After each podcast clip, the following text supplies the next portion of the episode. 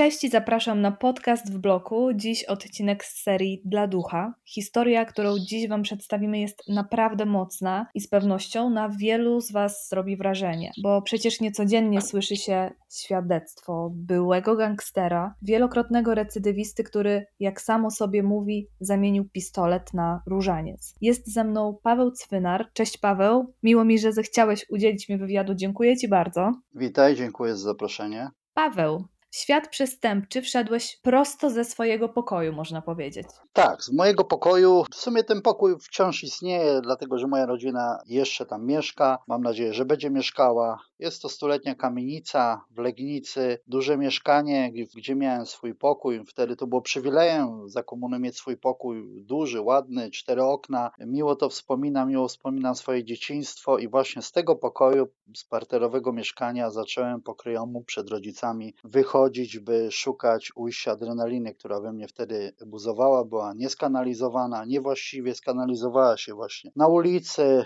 poprzez znajomości, które tam zawierałem, właśnie tak jak powiedziałem wcześniej, y, pokryjomu przed rodzicami. Tak to się w sumie zaczęło. Wiesz to zastanawia mnie tutaj to, dlaczego chłopak z tak zwanego dobrego domu, który miał pasję, był oczytany, bo często podkreślasz to, że twoi rodzice e, lubili książki i zarazili cię tą pasją, a o tym też powiemy jeszcze później. W twoim życiu panował spokój, wymykasz się regularnie z domu, zaczynasz coś kombinować na boku. Teraz powiedziałeś o tym, że, że to był brak adrenaliny ale nie zapewniał ci jej sport, bo byłeś aktywnym sportowcem. Oczywiście, jak najbardziej. Jak najbardziej wtedy to było sensem mojego życia. Pasja, czwórbój, cały wolny czas poświęcałem treningom. Pamiętam dzisiaj te podia, jak wygrywałem niemalże wszystkie zawody. Czasami może jak miałem kontuzję, to gdzieś tam przegrałem, ale, ale raczej to nie było spowodowane tym, że byłem od kogoś y, gorszy. W danym dniu coś się zadziało i mogłem przegrać, ale ogólnie wygrywałem wszystkie zawody, byłem wtedy z tego bardzo dumny. Myślę, że też wrosła już wtedy we mnie pycha, zarozumiałość i kiedy awansowałem do szkoły zawodowej, okazało się, że tamtejszy nauczyciel od WF-u nie jest całkowicie zainteresowany moimi dotychczasowymi osiągnięciami sportowymi i wtedy wpadłem w rozpacz. Niestety nie miałem na tyle pozytywnej relacji, dobrej relacji, myślę właściwej, tutaj byłoby naj, najważniejszym y, słowem, z moim ojcem, który widział we mnie w pierwszej Y, sportowca, a później syna. Nieustannie stawiam jakieś wymagania, którym starałem się sprostać, i tutaj taka wybudowała się między nami niewidzialna bariera, dlatego nie miałem śmiałości mu powiedzieć, że mam problem z emocjami, z adrenaliną, ponieważ nauczyciel od WF-u ma dotychczasowe moje, moje osiągnięcia gdzieś. I, I właśnie poprosiłem rodziców o ustawienie zamka w drzwiach swojego pokoju. Rodzice zapytali oczywiście po co, na co. Ja odpowiedziałem, że potrzebuję ciszy, koncentracji do, do czytanych książek. Rodzice mi ufali, zamek wstawili, ja go przekręcałem wieczorami i przez okno wychodziłem na ulicę szukać wrażeń, mimo iż nie miałem wtedy jeszcze skonkretyzowanego planu, ale gdzieś tam wiedziałem, że, że ten zew ulicy mnie wzywa, ponieważ tam gdzieś w jakiś sposób może zacznę się realizować. No i szybko wpadłem w złe towarzystwo, no bo kogo jeszcze za czasów komuny mogłem na tej ulicy spotkać? Byli to różni mhm. alkoholicy, recydywiści, różnej maści kryminaliści, przestępcy. Nami w szczególności zaimponowali właśnie chłopacy z poprawczaków, z tak zwanego Kajdanowa. Oni odróżniali się często tym, że byli strzeżeni na łyco właśnie za ucieczki z tych poprawczaków i mi zapanowali tym, że posiadali jakieś zasady. Często jak o mhm. tych zasadach mówię, to niektórzy się uśmiechają z taką ironią, że co tam za gówniarze z poprawczaków mogą mieć zasady. Ale te zasady były, one były przemycane nam przez e, starą recydywę, która tych zasad uczyła się i w więzieniu, a w szczególności takim głównym hasłem było to, by walczyć z komuną na, na wszelakie sposoby. Mhm. Tym było grypsowanie w więzieniu i to było przemycane też do poprawczaków.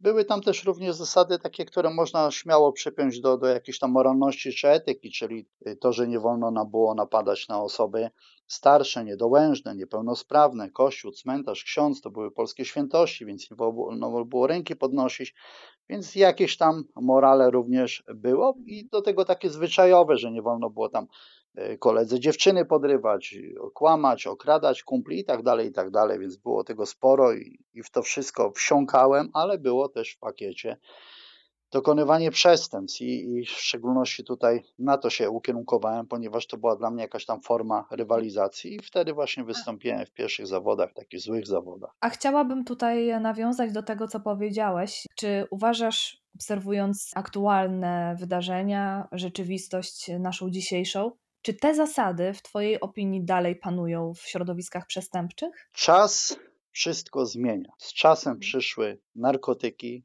które wszystko postawiły do góry nogami. Zasady bardzo wypłowiały, pozmieniały się.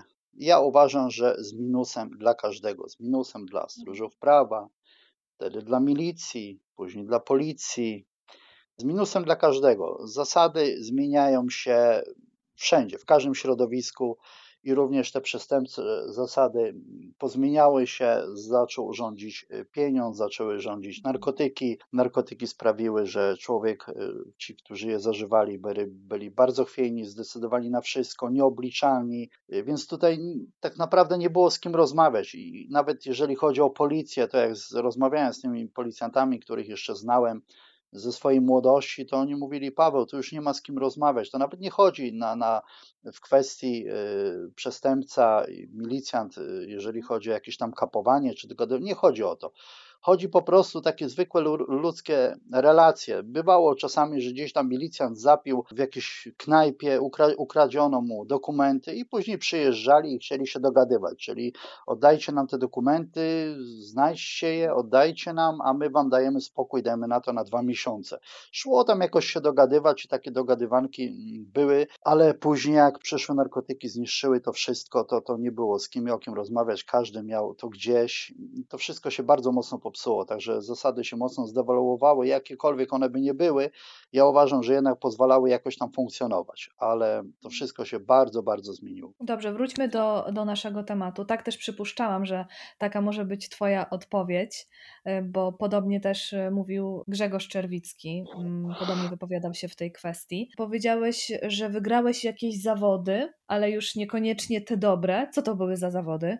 Zacząłem od dziesiąt. 10 od artykułu 210 paragrafu kodeksu karnego są to napady rabunkowe. Z racji tego, że nie byłem jakimś przestępcą wyspecjalizowanym, czyli nie potrafiłem e, otwierać jakieś drzwi, czy tam się włamywać, czy nie, więc e, skierowałem się na te najbardziej brutalne. Swoich działek, tak zwanych e, swojej doli nie brałem. Ja w domu wszystko miałem, nie potrzebowałem tego. Mi głównie chodziło adrenalina, ona była bardzo wysoka, ponieważ w tamtych latach milicja za samo poruszanie się młodemu, młodego chłopaka gdzieś tam w godzinach nieodpowiednich, czyli w godzinach szkolnych lub w godzinach nocnych, wieczornych, czyli podjeżdżała tak zwana nyska, wyskakiwali gumy 60 i tłukli nas bez opamiętania. Często byli to milicjanci pijani, holowali nas y, czasami na komendę, trzymali do godziny 15-16 do końca zmiany i po prostu nas bili.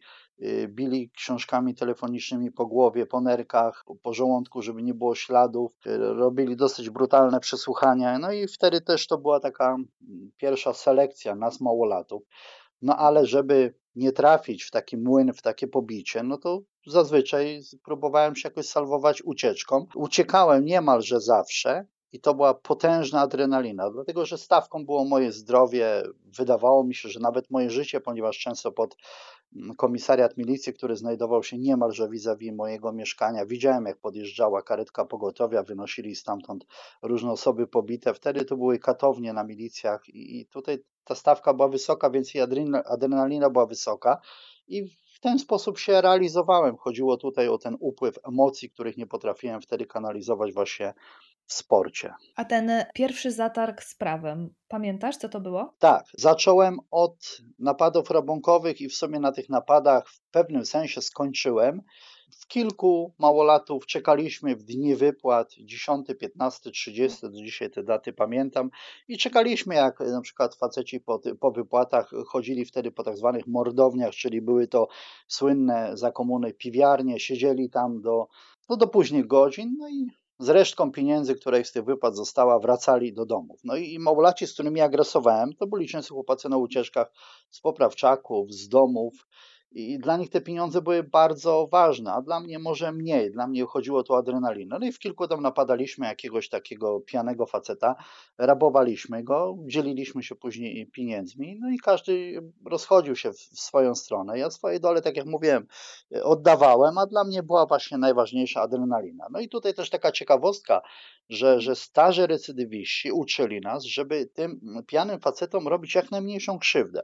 Może ktoś pomyśli, że to jest dziwne, ale to ma sens, dlatego że stara recydywa zawsze ci brała pod uwagę to, że możesz być wcześniej czy później złapany, więc po co stać przed sądem, y, gdzie zeznaje przeciwko tobie oskarżony, który ma złamany nos, gdzieś tam złamaną szczękę czy rękę czy tak dalej, y, to było całkowicie niepotrzebne, ponieważ to od razu groziło wyższym wyrokiem, więc tutaj chodziło o jakąś tam, o jakiś fach, o jakąś sztukę, żeby tak go obrabować, żeby miał jak najmniejsze ura, urazy jakieś. Dlatego tego nas uczyli, staraliśmy się tak robić. No ale ta adrenalina była bardzo duża, dlatego że ja zwyczajowo się bałem.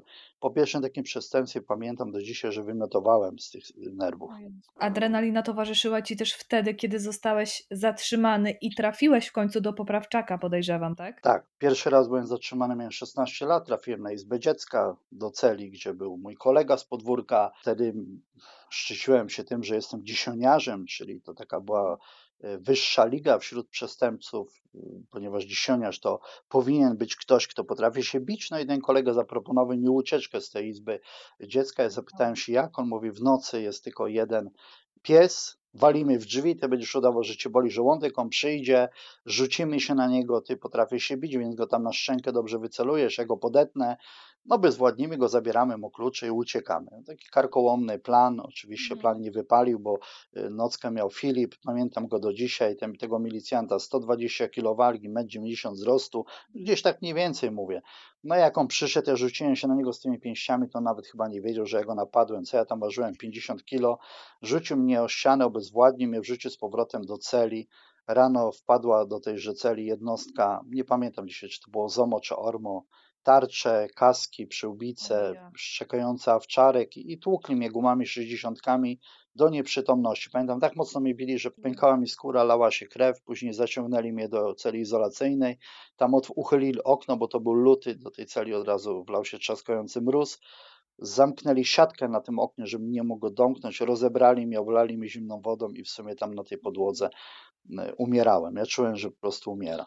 Taki, taki był początek. Z pewnością nie o takie emocje ci chodziło, ale to właśnie podejrzewam, że w tym poprawczaku twoja kariera przestępcza zaczęła się powoli rozwijać. Zaczątek był na ulicy, gdzie już tam próbowałem jakby przypodobać się starym recydywistom, dlatego że oni w pewnym sensie zastąpili mi autorytet ojca którego mi bardzo brakowało. A recydywa wiedziała, jak grać na emocjach takich młodych szczeniaków, którzy gdzieś tam się pałętali. Im zależało na alkoholu, byśmy tam zarabiali w pewnym sensie na nich, czyli przynosili im te dole z różnych tam napadów czy kradzieży, z innych przestępstw.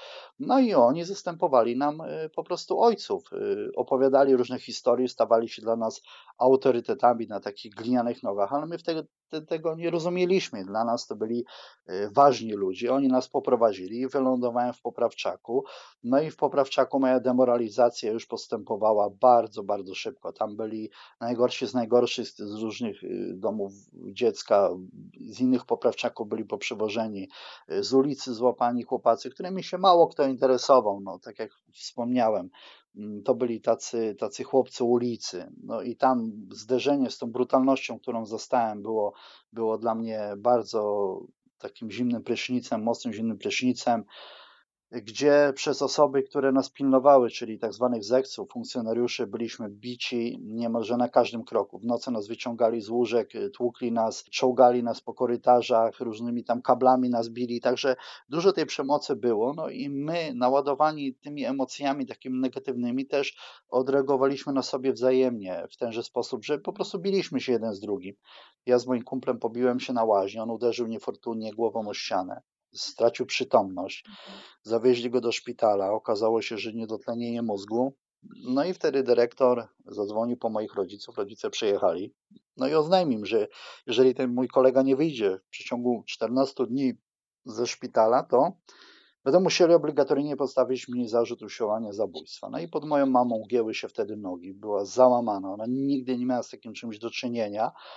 Próbowali rodzice ze mną rozmawiać, udostępnili nam taki malutki stolik na jadalni, ale ja już rodziców nie słuchałem. To nie, nie stanowili już na mnie autorytetu. Ja miałem autorytety w jakichś tam bosach mafijnych, o których czytałem w gazetach. Chciałem być jednym z nich, dlatego że jeżeli w coś wchodziłem, to już całym sobą. Po prostu starałem się być we wszystkim najlepszy. Pamiętam kiedyś takie zawody, gdzie pojechaliśmy na zawody grupowe, byliśmy na drugim miejscu. I został mi jako ostatniemu skok w dal.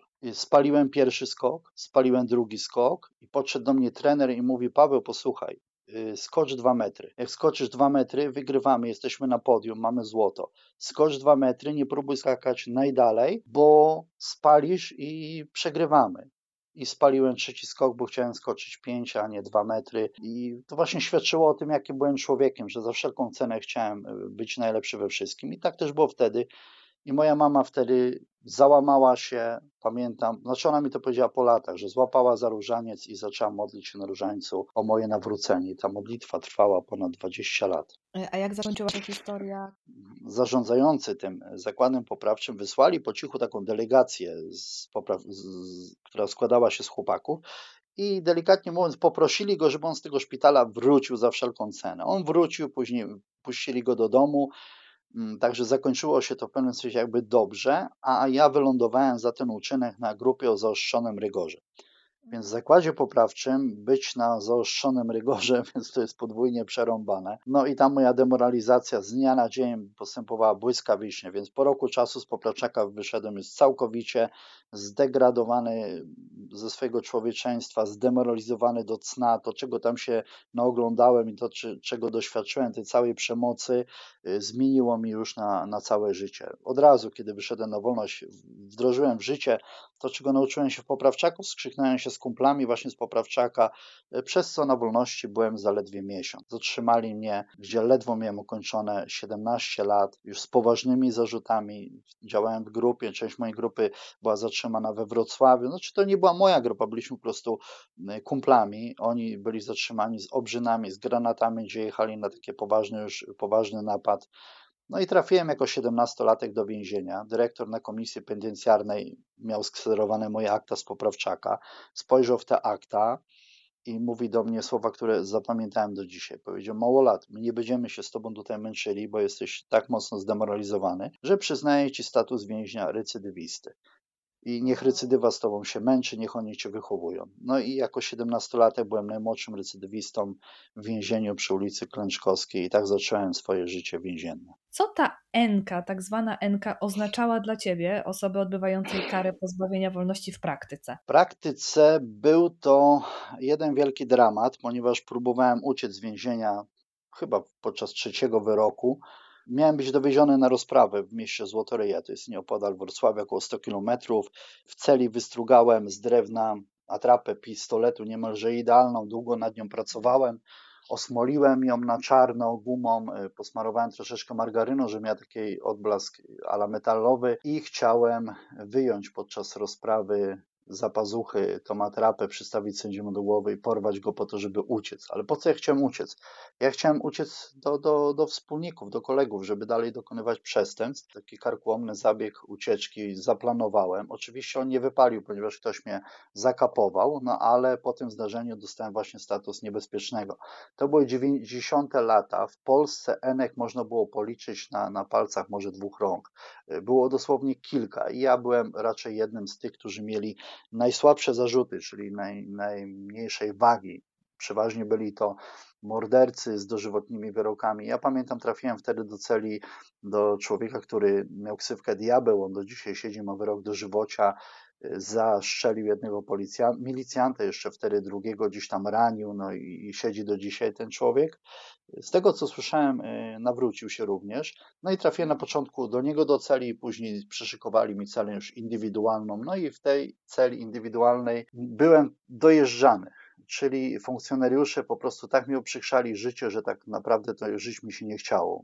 Długo by o tym opowiadać, jak to wyglądało, ale psychicznie byłem człowiekiem wykończonym na tyle, że postanowiłem dokonać e, usiłowania zabójstwa, samobójstwa, tylko że ja nie chciałem tego zrobić. Ja po prostu chciałem trafić na szpital po to, żeby odpocząć. I tak się stało. Zjadłem psychotropy, dawkę psychotropów śmiertelną mój wspólnik, który był na celi, wszczął alarm, zaniesiono mnie wtedy na, na szpital, ale popełniłem to, to usiłowanie samobójstwa, zrobiłem dosyć nieudolnie, ponieważ nie znałem się na tym i przeholowałem z tymi tabletkami. I gdyby Gdyby nie jakiś cud, bo nie wiem jak to się stało, ponieważ ja mnie nie ratowano na tym szpitalu. Y, dowiedziałem się o tym później od pielęgniarki, ponieważ lekarz po prostu nie wiedział, co mi jest. I on nie podjął akcji ratunkowej, po prostu wrzucił mnie do celi. I, i człowiek, który był w tej celi, powiedział mi, że ja kiedy tylko mnie wniesiono do celi, to jakoś dopełzłem do, do zacząłem wymiotować. I okazało się, że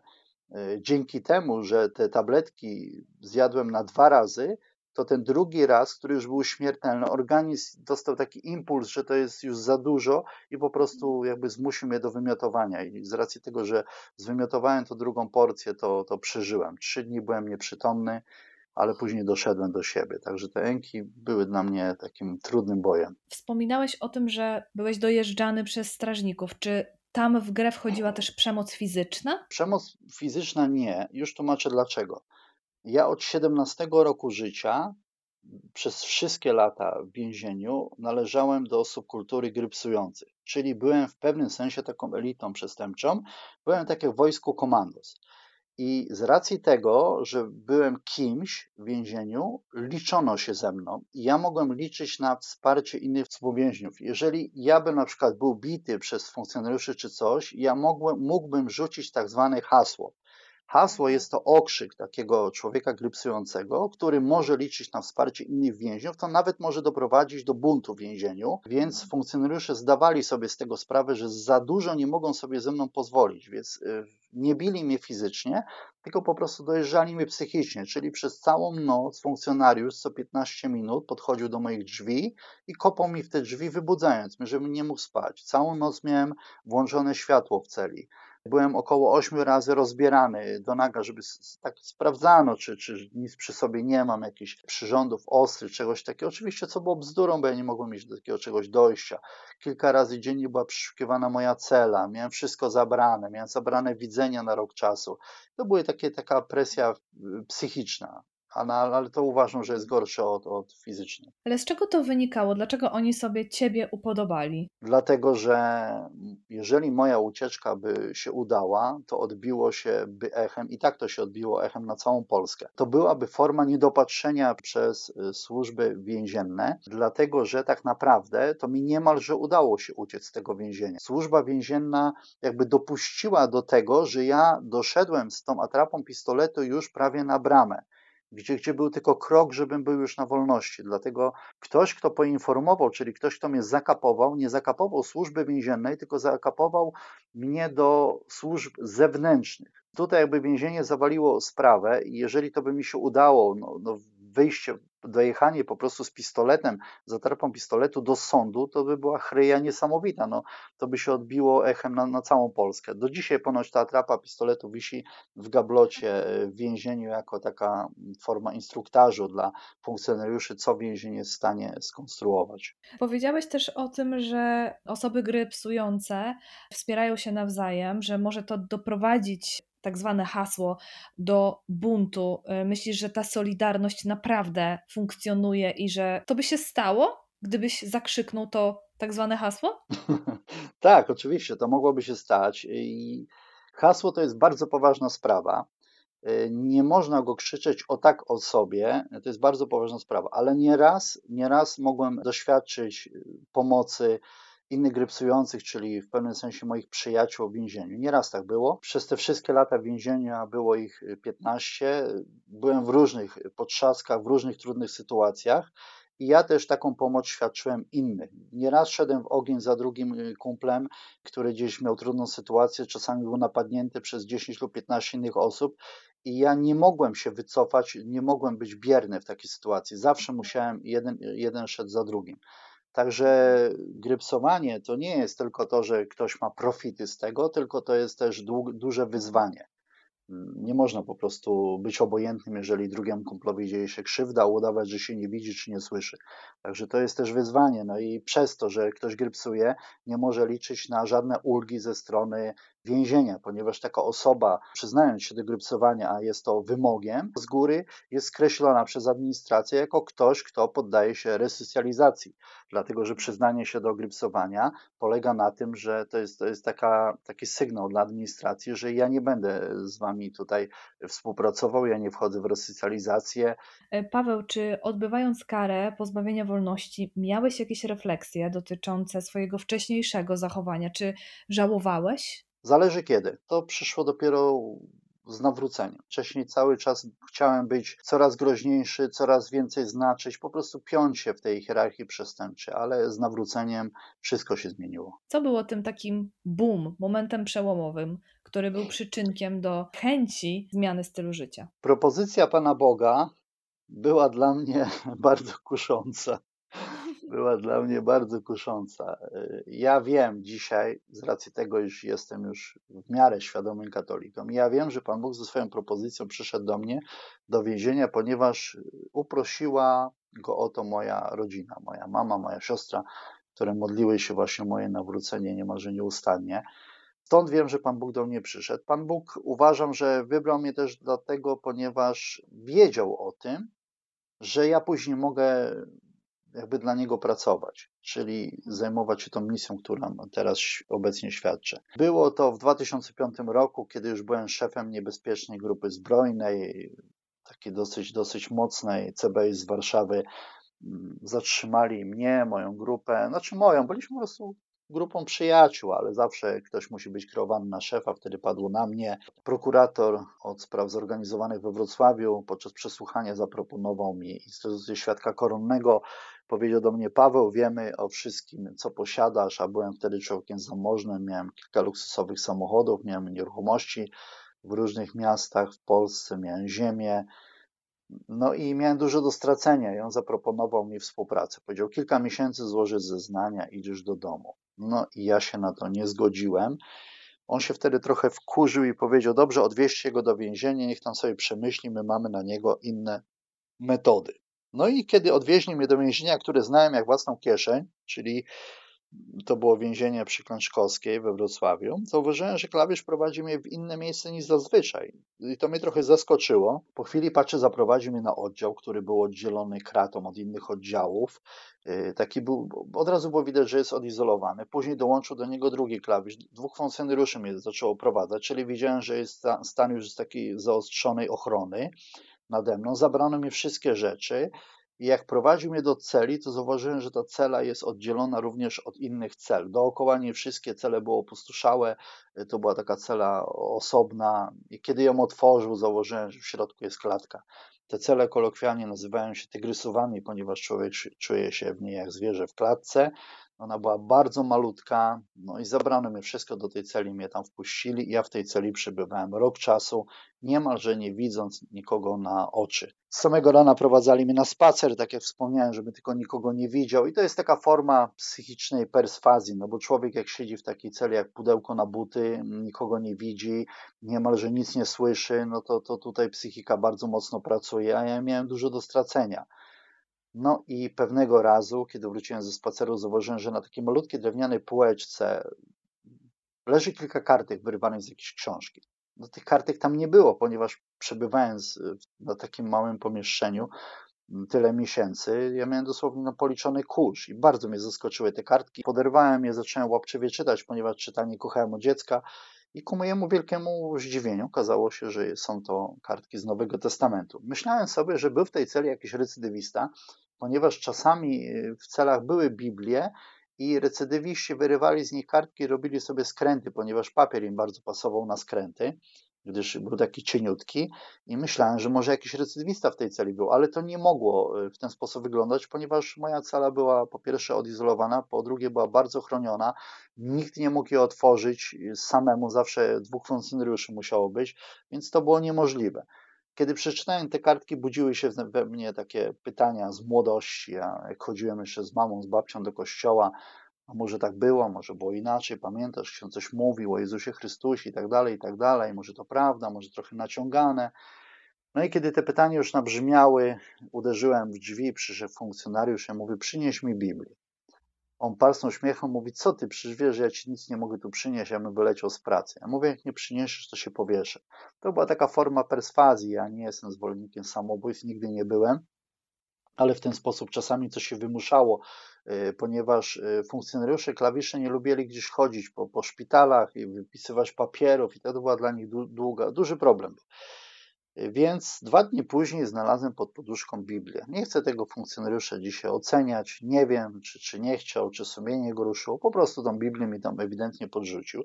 I zacząłem ją czytać. Od rana do wieczora, całe dnie. Nie miałem nic innego do roboty, więc do 21, kiedy tylko momentu gaszenia światła, cały czas byłem pochłonięty czytaniem Słowa Bożego. Dzień po dniu, tydzień po tygodniu, rzetelnie czytałem od rana do nocy Biblię.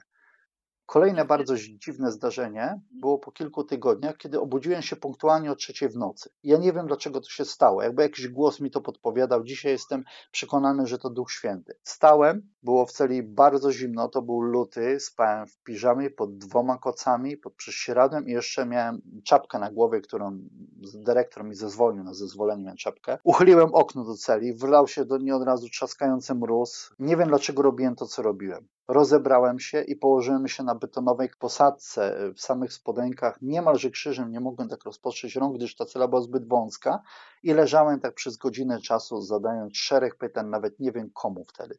Co dalej ze mną będzie, z moją rodziną, z moimi bliskimi, z moim całym majątkiem, co będę teraz przez te 15 lat robił w więzieniu, przecież miałem bardzo poważne zarzuty, handel ładunkami wybuchowymi, handel bronią, haracze, wiele innych, więc te 15 lat było niewyjęte i te pytania po prostu cisnęły mi się i starałem się z siebie wyrzucić. Słyszałem, że funkcjonariusz wyszedł z dyżurki na obchód, więc po tej godzinie wstałem, ubrałem się, poszedłem spać. Rano się budzę, zacząłem czytać Biblię do nocy. W dzień w nocy punktualnie o trzeciej budziłem się co noc i leżałem na tej posadce kamiennej. I tak mijał dzień po dniu, tydzień po tygodniu. Nie pamiętam już dzisiaj, ile czasu minęło, aż pewnego dnia zasnąłem w dzień. I nie wiem dlaczego zasnąłem nigdy w dzień, starałem się nie spać. Moja stara recydywa mnie nauczyła i doświadczenie, żeby w dzień zawsze szukać sobie jakichś zajęć, ponieważ w nocy, jak człowiek nie śpi, to przychodzą takie czarne myśli, więc recydywiści zazwyczaj w dzień nie śpią. Ja również nie spałem. A tutaj zasnąłem. I śniło mi się, że idę takim pięknym, szerokim pałacowym korytarzem. Z lewej strony były takie wysokie okna z łukami, z witrażami, z prawej strony drzwi, takie piękne, rzeźbione. Wszedłem więc z tych drzwi do takiej potężnej auli. Ona nawet w sumie nie miała ścian a na jej środku jakby stał taki malutki więzienny, odrapany stolik. Zazwyczaj używaliśmy takich w więzieniu do grania w karty, warcaby. Podszedłem do tego stolika i siedziały przy nim dwie postaci. Z lewej strony młody, elegancko wyglądający mężczyzna w dobrze skrojonym garniturze. Miałem takie senne przeświadczenie, że to jest szatan. Z prawej strony w łunie blasku nie widziałem samej postaci, jednak miałem przekonanie, że to jest Pan Bóg. I ku mojemu zdziwieniu zauważyłem, że Pan Bóg trzyma w ręku talię kart i rozdaje do gry w pokera. Ja stanowczo twierdzę, że Pan Bóg w pokera nie gra, jednakże ta wizualizacja była na moją potrzebę, bym ja zrozumiał przekaz, ponieważ ja akurat pokorzystym byłem dobry. Pan Bóg rozdał karty, szatan zobaczył, co ma i gestem wypychającym na środek stolika w miniaturze położył różne bogactwa.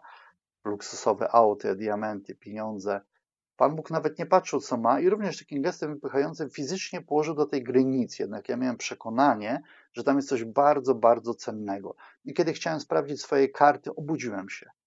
Poderwałem się szybko i zacząłem w tej celi tak chodzić. Chodzenie to zbyt mocne słowo. Krok w tył, w przód, w tył, w przód i byłem bardzo rozgoryczony. Co Pan Bóg postawił do tej gry? Może bym go przebił, może bym coś zakombinował, może bym oszukał, ale chciałem grać. Powiedzi nie znajdowałem, pytań było wiele. Byłem bardzo rozgoryczony, ale wróciłem do tego takiego codziennego cyklu, czyli w dzień czytanie Biblii, w nocy leżenie krzyżem. I pewnego dnia mi oświeciło. Czytając Biblię, zauważyłem, znaczy zrozumiałem, Słowo Boże jakby do mnie dotarło, jakby otworzyło się moje serce, dotarło do mnie, że tak naprawdę to, co Pan Bóg postawił do gry w pokera, odpowiedź na to jest zawarta w Biblii. Chodzi tutaj o życie wieczne. To jest propozycja życia wiecznego. Dzisiaj wiem, że to leżenie krzyżem było po to, bym ja zgiął swój krnąbrny kark, ponieważ byłem człowiekiem bardzo pysznym i zarozumiałem, no wiadomo, jako szef grupy zbrojnej, więc musiałem tutaj takim raczej być i takim byłem. I dopiero kiedy się ukorzyłem przed Panem Bogiem, On otworzył mi serce i dotarło, że chodzi o życie wieczne. I wtedy pamiętam z wrażenia, z powrotem na tym łóżku usiadłem i pomyślałem sobie, Paweł, zawsze w życiu chciałeś być najlepszy we wszystkim, co robiłeś. Nie ma przecież wyższej stawki niż życie wieczne. Wszystko to, co posiadasz, jest, jest niczym w porównaniu z życiem wiecznym. I wzbudziło się we mnie takie poczucie tego, żebym chciał bardzo zawalczyć o życie wieczne ponieważ nie ma tej wyższej stawki. Podszedłem do drzwi, uklęknąłem, to był jakby pierwszy mój ołtarz i powiedziałem, Panie Boże, wybacz mi moje grzechy, proszę Cię, przyjmij mnie z powrotem na łono rodziny Kościoła katolickiego. Ja to dzisiaj tych słów używam, wtedy myślę, że były one bardziej proste i w ten sposób tak jakby modliłem się do Pana Boga, prosiłem Go o to, by mi wybaczył to wszystko, czego, co zrobiłem i bym po prostu mógł zawalczyć o życie wieczne.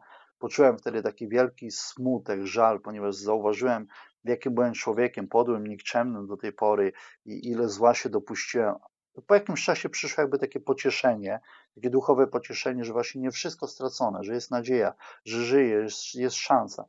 Uderzyłem w drzwi, przyszedł funkcjonariusz, mówi przyprowadź mnie księdza. On bardzo się zdziwił, ale po czasie przyszedł kapelan więzienny, Wyspowiadałem się z całego życia, to był pierwszy krok na mojej drodze nawrócenia. Ile e, lat odsiadki wtedy ci e, jeszcze zostało? Wtedy jeszcze nie otrzymałem wyroku, ale wszedłem na drogę nawrócenia. Później byłem dowieziony do prokuratury, nie poszedłem na współpracę. Dostałem wyrok, już dzisiaj nie pamiętam, chyba 12 lat ale z racji tego, że miałem najlepszych adwokatów, oni tak zakombinowali, że odsiedziałem z tego szóstkę ale przez te sześć lat już cały czas byłem przy kaplicy, przy kapelanie więziennym, już tam pomagałem mu, studiowałem Biblię, życiorysy świętych, kościoła katolickiego, potem był świadomym katolikiem. No i po tych sześciu latach, jak opuściłem więzienie, miałem już odsiedziane wtedy 15 lat, Pierwsze co, spakowałem plecak po powrocie do domu i poszedłem na pierwszą pielgrzymkę na Jasną Górę, taką dziękczynną pielgrzymkę, podziękować Matce Bożej za to, iż również przez jej ręce było uproszone to moje nawrócenie, że ona uprosiła ją swojego Syna Jezusa Chrystusa. Poszedłem te 14 dni, wróciłem do domu i ku zdziwieniu mojej rodziny zacząłem otwierać wszystkie meble, wszystko co miałem w domu, zacząłem, wszystkie te drogie rzeczy, które mi zostały, zacząłem wynosić to na śmietnik. Trwało to około trzech dni. Pozbyłem się całego swojego takiego jeszcze resztek nielegalnego majątku i zostałem w sumie z niczym, w jednych ciuchach. I wtedy poszedłem do swojego spowiednika. Miałem takiego twardego spowiednika, pamiętam. On był spowiednikiem w Poprawczaku i pytam się go, proszę księdza, co ja mam teraz robić?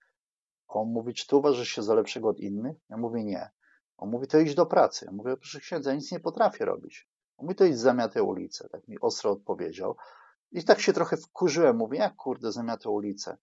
Wszyscy mnie w tym mieście znają, no jak ja pójdę? Wracam do domu wkurzony i patrzę, leży pismo z sądu na stole. Otwieram to pismo, a tam było odrobienie godzin w zieleni miejskiej. Nie pamiętam, już kilkudziesięciu godzin.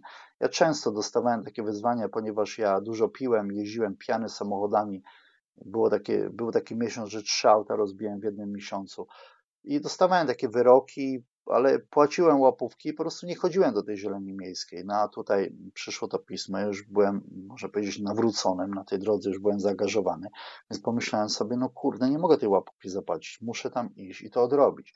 No i poszedłem do tej zieleni miejskiej. Po drodze trochę się tak modliłem, żeby jednak gdzieś do parku mnie zawieźli, żeby nikt nie widział. No a pani, która rozdzielała funkcję, powiedziała: Jedziesz do centrum, bo nam trzeba coś zrobić w tym centrum. Dostałem zielony kubrak, pojechałem do centrum. No i zamiatałem ulicę, przyszli kumple, wyjęli telefony, robili mi zdjęcia, szydzili ze mnie. No Paweł, co ty zwariowałeś? Biskup, daj spokój. Ja biskup miałem taką ksywkę z więzienia, ponieważ tam mnie tak ochrzczono, gdyż cały czas tam chodziłem do tej kaplicy więziennej i, I mówiąc, zostaw to, daj spokój, co ty wariata udajesz, papiery chcesz sobie zrobić, wracaj do nas, 100 tysięcy miesięcznie teraz można zarobić, wchodzą wałki na watach, materiałach budowlanych i tak dalej. A ja powiedziałem, że nie. Oni się zdziwili, dlaczego nie? Ja mówię, przecież byłem z wami 15 lat. Ponad 20 lat byliśmy razem, bo to przecież też ten czas na wolności. Nigdy was nie zawiodłem. Zawsze starałem się być fair. Jeździłem na, na widzenia, robiłem wam paczki, wynajmowałem adwokatów, a teraz chcę być fair względem Pana Boga. Oni mówią, ale dlaczego, po co ci to? Ja mówię, bo Pan Bóg nadał sens mojemu życiu, odzyskałem radość, chce mi się po prostu żyć, mam jakiś konkretny kierunek. Pokiwali tak głową z dezaprobatą, machnęli ręką i odeszli. No a ja po prostu zamiatałem tę ulicę. Czy próbowałeś ewangelizować kolegów ze świata przestępczego? W pewnym sensie nawet byłem do tego przymuszony. Ja wiem, że to sprawka Pana Boga. Postawił mnie w bardzo trudnej sytuacji, dlatego że ja byłem człowiekiem po prostu znanym. Ja byłem wielokrotnym recydywistą, byłem grypsującym, no, byłem przestępcą, który na moim terenie był znany. Ja dosyć dobrze sobie radziłem. Jeździłem Mercedesem S-klasą, miałem dużo szmalu, miałem złoty zegarek, jakieś tak wypasione ciuchy. Wszyscy mnie znali terenie. A tutaj raptem zacząłem chodzić z różańcem w więzieniu i komple podchodzili, mówią, Paweł, słuchaj, jest do zrobienia taka robota, tu, tu, tu. Zazwyczaj jakieś tematy się w więzieniu kręciły, dlatego że ja potrafiłem prowadzić biznesy y, z więzienia i tak było przez wiele lat. A tutaj raptem zacząłem do nich mówić, słuchaj, poczekaj, ja tylko się pomodlę, zaraz podejdę, to pogadamy. I oni wiedzieli, czy ja żartuję, czy ja mówię poważnie. Mówię, ale co się pomodlisz? Ja mówię, bo 15 jest koronkę sobie tutaj odmówię, zaraz pogadamy. I oni po prostu pomyśleli, że ja zwariowałem i zaczęli zadawać mi różne pytania na temat wiary. A z racji tego, że zadawali mi te pytania, które wszystkim katolikom niemalże w kółko zadają i różni sekciarze, protestanci, no różne osoby, więc te pytania raczej się powtarzały. Ja z racji tego, że chodziłem do kaplicy więziennej, tam przychodziła wspólnota z wolności i ja prosiłem ich o pomoc, o książki, które mi pomogły nabrać właśnie tej, tej wiedzy i zacząłem się edukować, żeby na te pytania różne takie podchwytliwe odpowiadać. Więc tutaj ta edukacja taka była nieco wymuszona przez Pana Boga, ale później zaczęły te tematy mnie bardzo interesować, żywo interesować i podjąłem tą autoedukację, więc po to tylko, żeby bronić się przed tymi pytaniami podchwytliwymi, które mi serwowali współwięźniowie, moi kumple z celi. Cele zazwyczaj były duże, 6-8 osobowe, więc tych pytań było dużo, no i starałem się właśnie im odpowiadać i edukowałem się, więc tak to wyglądało. A czy pozostajesz w kontakcie z osobami z tak zwanej przeszłości? Człowiek, który jest neofitą, który świeżo wszedł na drogę nawrócenia, jednak powinien się odciąć od swojego starego środowiska, by ono go nie wchłonęło. Uważam, że takie wchodzenie od razu w to środowisko, w jakiekolwiek alianse, nawet pod płaszczykiem tego, że ja tam będę ich ewangelizował, jest po prostu pewną formą e, pychy. Jest taka ukryta pycha. I uważam, że tak nie powinno być. Pierw powinno się dobrze otęż, otężyć w swojej wierze, w swojej świadomości, w swojej autoedukacji, czy można podjąć studia teologiczne, czy różne nauki, żeby po prostu wiedzieć. I ja uważam, że tutaj jest najważniejszy głos y, kierownika duchowego, który taką osobą powinien się zająć, powinien ją kierować, opiekować się tak jak ja miałem i mi kierownik duchowy właśnie podpowiadał, co ja mam robić. I jednak powiedział, żebym od tego środowiska stronił, ponieważ po prostu może mnie to wciągnąć z powrotem. Ja w pewnym momencie swojego życia stanąłem na bramce w klubie, takim nocnym klubie w moim mieście, ponieważ po prostu nie miałem kasy. Y, tam zaproponowano mi dobre stawki, gdyż jakby to nie musiałem się szarpać na tej bramce, bo byłem osobą znaną, więc z racji tego, że byłem znany, no to raczej zadym tam nie było i miałem za to nieźle płacono. Ale kiedy poszedłem do swojego spowiednika, on powiedział, że mam się zwolnić, że jestem za blisko tego świata i że to może mi zaszkodzić. No i poszedłem z takim wielkim jakby żalem, no i zwolniłem się z tej pracy i zrozumiałem, że jednak to jest dla mnie dobre, ponieważ tamten świat wchłania. I dopiero kiedy stanąłem już troszeczkę silniej na, na własnych nogach, na nogach wiary, na nogach relacji z Panem Bogiem, to wtedy mój kierownik, właśnie ksiądz, powiedział: Możesz, Paweł, zacząć dzielić się świadectwem. Jesteś już kilka lat na wolności, y, coś już osiągnąłeś po tej drugiej stronie, y, pokazujesz inną formę życia, inne standardy, czyli możesz już zacząć dzielić się świadectwem. I tak nieśmiało zaczęła się ta droga właśnie moja dzielenia świadectwem. I to wtedy, w trakcie dzielenia się tym świadectwem, poznałeś swoją żonę? Nie. Żonę poznałem szukając swojej życiowej drogi. Było to tak, że ja zacząłem uczyć się przestrzeni internetu. Już po opuszczeniu zakładu karnego, tak? Tak jest. Moja siostra studiowała, ja usiadłem kiedyś przy jej komputerze i zacząłem poznawać internet. Tam założyłem swoje profile na różnych portalach i zacząłem tam pisać treści, które w sercu mi grały, ponieważ pisać kochałem od dziecka. I pisałem różne tam jakieś maksymy, różne opowiadania i to się podobało. No, forma takiego aplauzu były to, że tam były to, było to lajkowane. To mi się podobało. Dzisiaj troszeczkę od tego odeszłem na rzecz y, kwestii ważniejszych, ale tak to się zaczynało. Aplauzu tego było coraz więcej. Pomyślałem sobie, ale to jest trochę takie puste, ponieważ dzisiaj coś napisałem, a jutro już tego nie ma, znika gdzieś to z tej tablicy, po prostu tam zakryte innymi postami. I jak zastanowiłem się, co dalej mogę z tym zrobić, wtedy wybrzmiały we mnie słowa świętego Jana Pawła II. Wymagajcie od siebie, choćby nikt od was nie wymagał. I pomyślałem sobie, cóż ja mogę wymagać, czegoś mogę wymagać więcej. Ładnie piszę, jakieś tam różne opowiadanka, różne maksymy, złote myśli i tak dalej, ale pomyślałem sobie, książka. Książka to jest to, to jest większa forma, to trzeba się pochylić nad konkretną konstrukcją, początek, rozwinięcie, zakończenie, puenta i tak dalej, i tak dalej, zbudowanie postaci, wiesz, to, to, to jest poważna praca i pomyślałem sobie, podejmę to ryzyko i tak zacząłem pisać pierwszą moją powieść pod tytułem Wysłuchaj mnie proszę, nie jest to książka o mnie, jest tam tylko jedną z aktorów jakby trzeciego e, planu. I żeby wydać tą książkę musiałem zarobić, ponieważ ja wtedy nie wiedziałem, że istnieją wydawnictwa, które wydałem jakby bez pieniędzy, bez wkładu własnego, nie wiedziałem, więc e, trafiłem na wydawnictwo self-publishing i, i potrzebowałem na to pieniędzy. I dlatego wyjechałem do Anglii w poszukiwaniu pracy, ponieważ w Polsce wtedy z pracą było bardzo trudno. Wyjechałem do Anglii i pracowałem po 12 godzin na budowach, bardzo ciężko pracowałem. Zapowiedziałem już, że ta książka się ukaże. Pisałem o tym wszystkim właśnie na swoich profilach internetowych. I wciąż to ukazanie się tej książki się odwlekało, ponieważ jak ja miałem ją skończyć, kiedy pracowałem 12 godzin na budowie, do tego prawie że godzinę, niemalże godzinę powrót do domu. No i po tym powrocie już byłem tak skonany, że ciężko, trudno mi to pisanie szło. No i wreszcie moi znajomi w internecie zaczęli się pytać, kiedy wreszcie, kiedy wreszcie zapowiedziałeś już tak dawno. Jednym z osób pytających była pewna dziewczyna z Sztokholmu o imieniu Monika. No i ta Monika do mnie mówi, wiesz co, ty tak coś za dużo to przeciągasz, wydaje mi się, że jesteś człowiekiem niesłownym. I tak zaczęła mi troszeczkę tam brać pod włos, się wkurzyłem i mówię, jak niesłowny? Mówię, słuchaj, ty nie wiesz jak jest, ja z Polski załatwiam sobie tabletki, antybiotyki, siadły mi kolana, mam przepuchlinę żołądka, mam zerwane ścięgna w prawym ręku, nie jest mi łatwo, jest mi naprawdę trudno i tak dalej. Troszeczkę nam się tłumaczyłem, pod, zirytowany. A ona mówi, no to po co tak zapowiadałeś? I tak mnie po prostu irytowały jej te, jej te teksty. Nawiązałem z nią kontakt, taki wkurzony i mówię, słuchaj dziewczyno, dźwigam cegły po 500 cegieł na czwarte piętro, noszę je ręką na rękach, gdzie mam, mówię, dwie przepukliny mam, mam szynę w prawej nodze, bo kiedyś miałem wypadek y, bardzo poważny, gdzie mój przyjaciel zginął na miejscu, ja przeżyłem, a ona do mnie mówi, to dobrze, ja ci oferuję pomoc. Ja mówię, jaką? Ona mówi, ja mam mieszkanie, jest tutaj miejsce, możesz przyjechać, y, nie będziesz musiał za mieszkanie płacić i skończ tą wreszcie książkę, bo tyle się nagadałeś. Tak rzuciła mi rękawice. I na mm. początku tak trochę to zlekceważyłem, ale później z dnia na dzień już kolana mi siadały, ja prawie nie mogłem chodzić, co dopiero dźwigać te cegły, bo byłem pomocnikiem na budowie pisałem do Polski, do moich koleżanek pielęgniarek, że przysłałem mi tabletki. One przysłały mi zastrzyki, ja te zastrzyki sam sobie robiłem.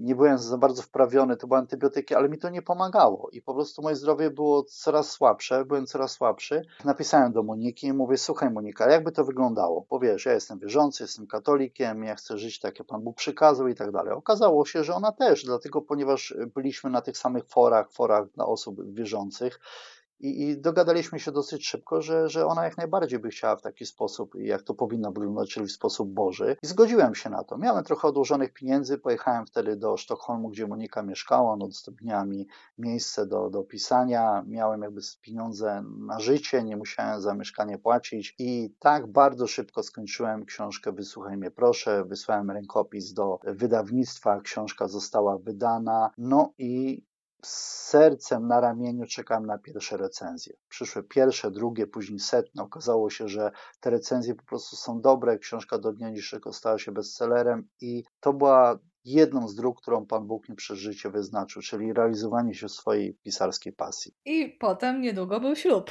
Minęło trochę lat. Monika jest typem, ona później mnie, będzie się na mnie dąsała, że ja tak o niej gadam, ale Monika jest typem kierowniczki mnie to, mnie to wkurzało. Ona, ona była menedżerką na lotnisku, w różnych takich kawiarniach, restauracjach, e, w handlu pracowała całe życie, no i ona po prostu tam się rządziła. I przychodziła i ona tak trochę mną próbowała rządzić, a ja znowu taki do rządzenia to nie za bardzo, że mną ktoś rządził. Tak. Jeszcze akurat tyle pokory w sobie nie miałem i mieliśmy dosyć dużo takich spięć na początku.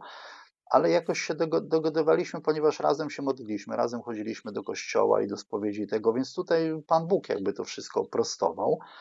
I, I tak to się zaczęło, że zaczęliśmy się w pewnym sensie dogadywać. Mijał czas, zauważyliśmy, że mamy coraz więcej bożych przede wszystkim tematów, coraz więcej bożych. I wszystkie różnice między nami Pan Bóg niwelował. Mimo, że ja mam swój charakter, Monika ma też swój charakter, dosyć mocny charakter, jednak y, wszystko to przed Panem Bogiem bladło, dlatego że potrafiliśmy się dosyć szybko godzić, zaczęliśmy się dobrze dogadywać i w pewnym momencie gdzieś y, narodziła się między nami e, miłość. Później byłem zapraszany coraz częściej do Polski na świadectwa i pomyślałem sobie, Paweł, nie możesz sobie mieszkać w Sztokholmie wygodnie, elegancko, wszystko w sumie miałem, miałem poukładane życie. Nie, mo, nie może tak być, bo w Polsce jest za dużo do zrobienia. Pan Bóg nie po to ocalił Ciebie od tej otchłani, w sumie od tej przepaści, nad którą stałeś, w której się y, tarzałeś, od tych wszystkich zniewoleń alkoholem i innymi. Y, nie po to Pan Bóg się uratował, żebyś Ty teraz sobie wygodnie mieszkał w Szwecji, w Sztokholmie, więc zostawiłem wszystko, co miałem ja do Moniki. Mówię, słuchaj Monika, ja wracam, bo ja mam misję w Polsce. A Monika była w Sztokholmie już chyba 8 czy 10 lat, ona miała tam wszystko poukładane, miała super super pracę, miałem mieszkanie, ale już była jakby ze mną i ona powiedziała, jadę z tobą. I zostawiliśmy wszystko, co tam mieliśmy i wróciliśmy dosłownie z dwoma plecakami do Polski w ciemno i zaczęliśmy tutaj w Polsce wszystko od nowa. Dosłownie od zera zaczynaliśmy. Piękna historia. Może następna książka będzie o jakimś romantycznym wydźwięku.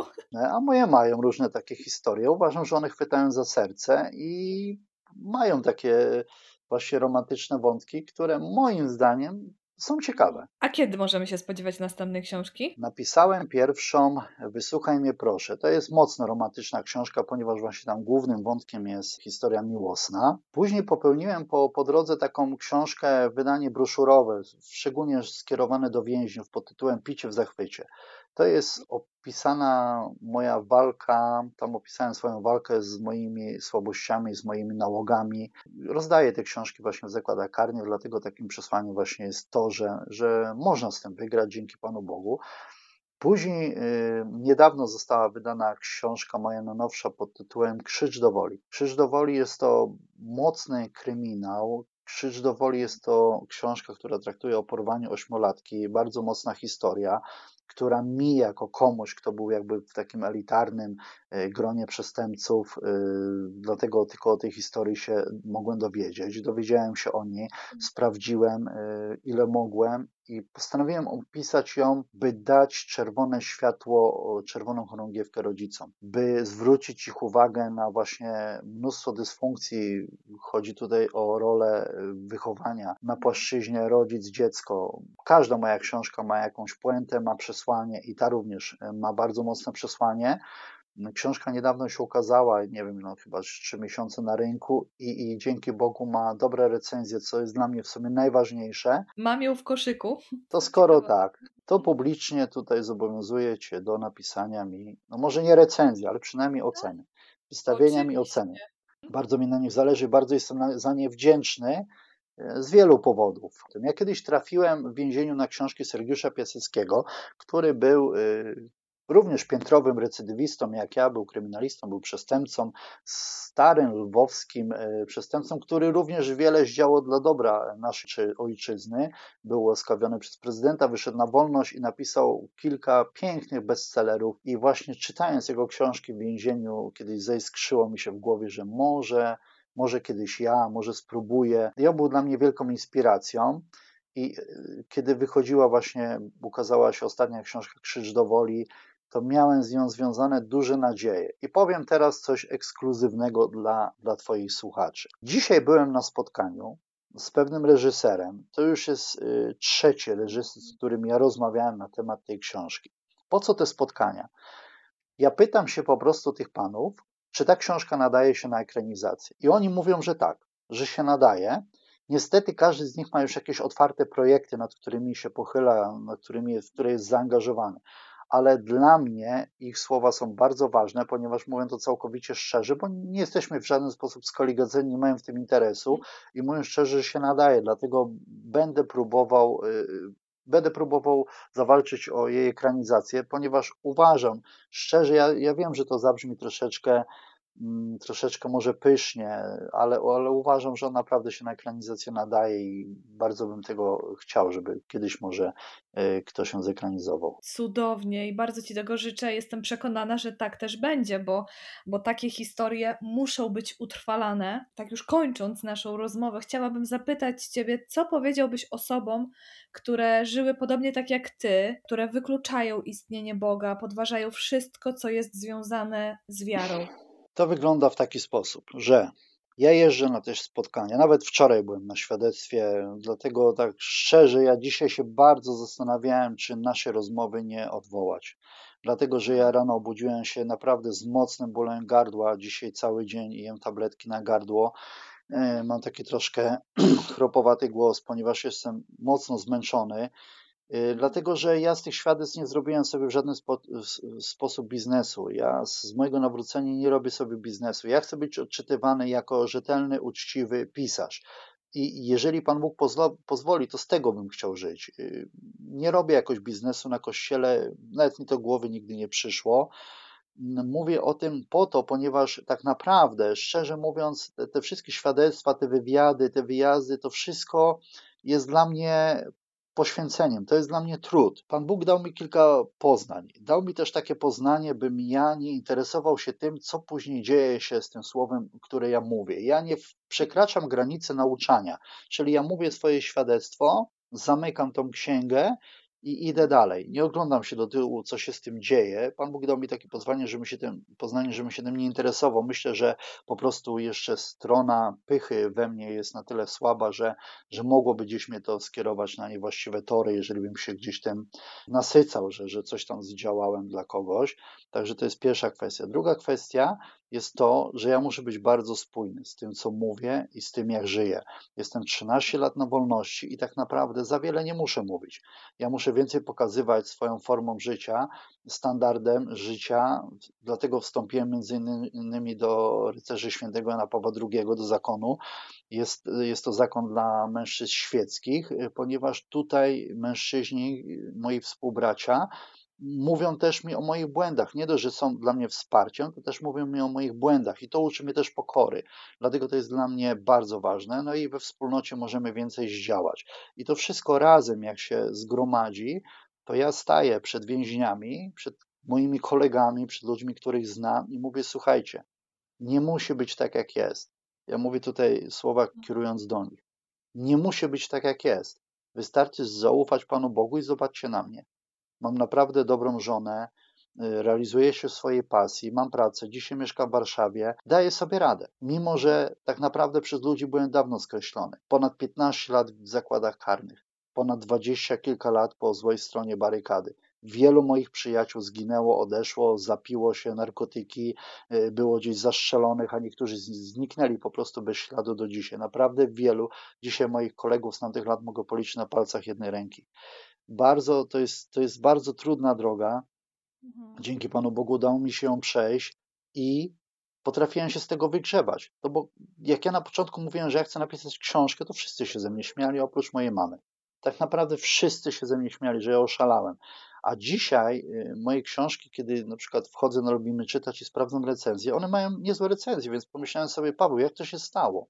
Jak to się stało? Przecież ty powinien wyjść z więzienia i znać trzy słowa. Z, dwa z tych słów to byłyby przekleństwa, a trzecie to wiesz o co chodzi, bo przestępcy, więźniowie tak przeważnie mówią. Co drugie słowo, wiesz o co chodzi, wiesz o co chodzi. No. Mhm. I to właśnie tak wygląda. Człowiek po tylu latach więzienia jest zdegradowany, jest autowany, jest alien, jest wyelianowany i po prostu to jest bardzo, bardzo trudno, żeby wrócić do społeczeństwa. Ja wróciłem dzięki Panu Bogu i o tym świadczę wracają na różne sposoby na prostą. Wracają dlatego, że kupią sobie psa, zakochają się, mają dobrą pracę, a ja świadczę Panu Bogu, ponieważ On i tylko On mi pomógł. Po prostu ja z tą łaską oczywiście współdziałam, ja też wykonuję jakąś pracę, ale wskazuję tutaj na Pana Boga. Dobry Bóg mnie uratował, uratował mi życie, dlatego zostawiłem wszystko, co miałem w Szwecji, wróciłem do Polski w ciemno.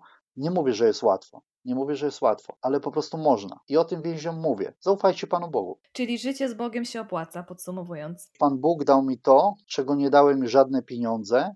A tak jak wspomniałem, byłem człowiekiem zamożnym. Ja nie znałem radości. Ja nie miałem sensu życia. Ja rano wychodziłem, stało kilka luksusowych fur, ja wychodziłem pijany po, po tygodniu lub po dwóch tygodniach, wyjmowałem kluczyki i po prostu nie wiedziałem nawet, gdzie mam jechać. Wiedziałem tylko, że muszę robić biznesy, trzy telefony miałem, które non-stop dzwoniły, jakieś zadymy, jakieś coś, cały czas strzelaniny, było kilka zamachów na moje życie i to było życie po prostu do niczego, to kompletnie nie miało żadnego sensu, to było pustka, ja byłem człowiekiem wyjałowionym, ja nie miałem radości wewnętrznej, a teraz tą radość odzyskałem, mam jakiś sens, cały czas gdzieś mm, Pan Bóg nadaje mojemu życiu jakiś kierunek, nadaje dynamizmu i, i po prostu aż chce się żyć. Paweł, bardzo cieszę się, że podzieliłeś się ze mną i z słuchaczami podcastu w bloku swoją historią. Jestem Ci za to bardzo wdzięczna. Trzymam za Ciebie kciuki. Będziemy na bieżąco sprawdzać, co u Ciebie słychać, bo czekam na ten film naprawdę.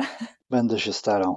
Dziękuję Ci bardzo i pozostajemy oczywiście w kontakcie. Dziękuję Aleksandro za zaproszenie. Dziękuję za to, że, że zechciałaś mnie wysłuchać, za to, że wprowadzasz mnie e, między swoich znajomych, co jest dla mnie dużym przywilejem. Dziękuję za to również, że mogłem powiedzieć o książkach, ponieważ jest to jakaś tam zawsze podprogowa reklama. Nie ma co tutaj ukrywać. Jeszcze raz Ci dziękuję, Paweł. A Was, kochani, bardzo proszę o komentarze. Dajcie znać, jak podobała Wam się nasza dzisiejsza rozmowa i co sądzicie o tym, co tutaj padło.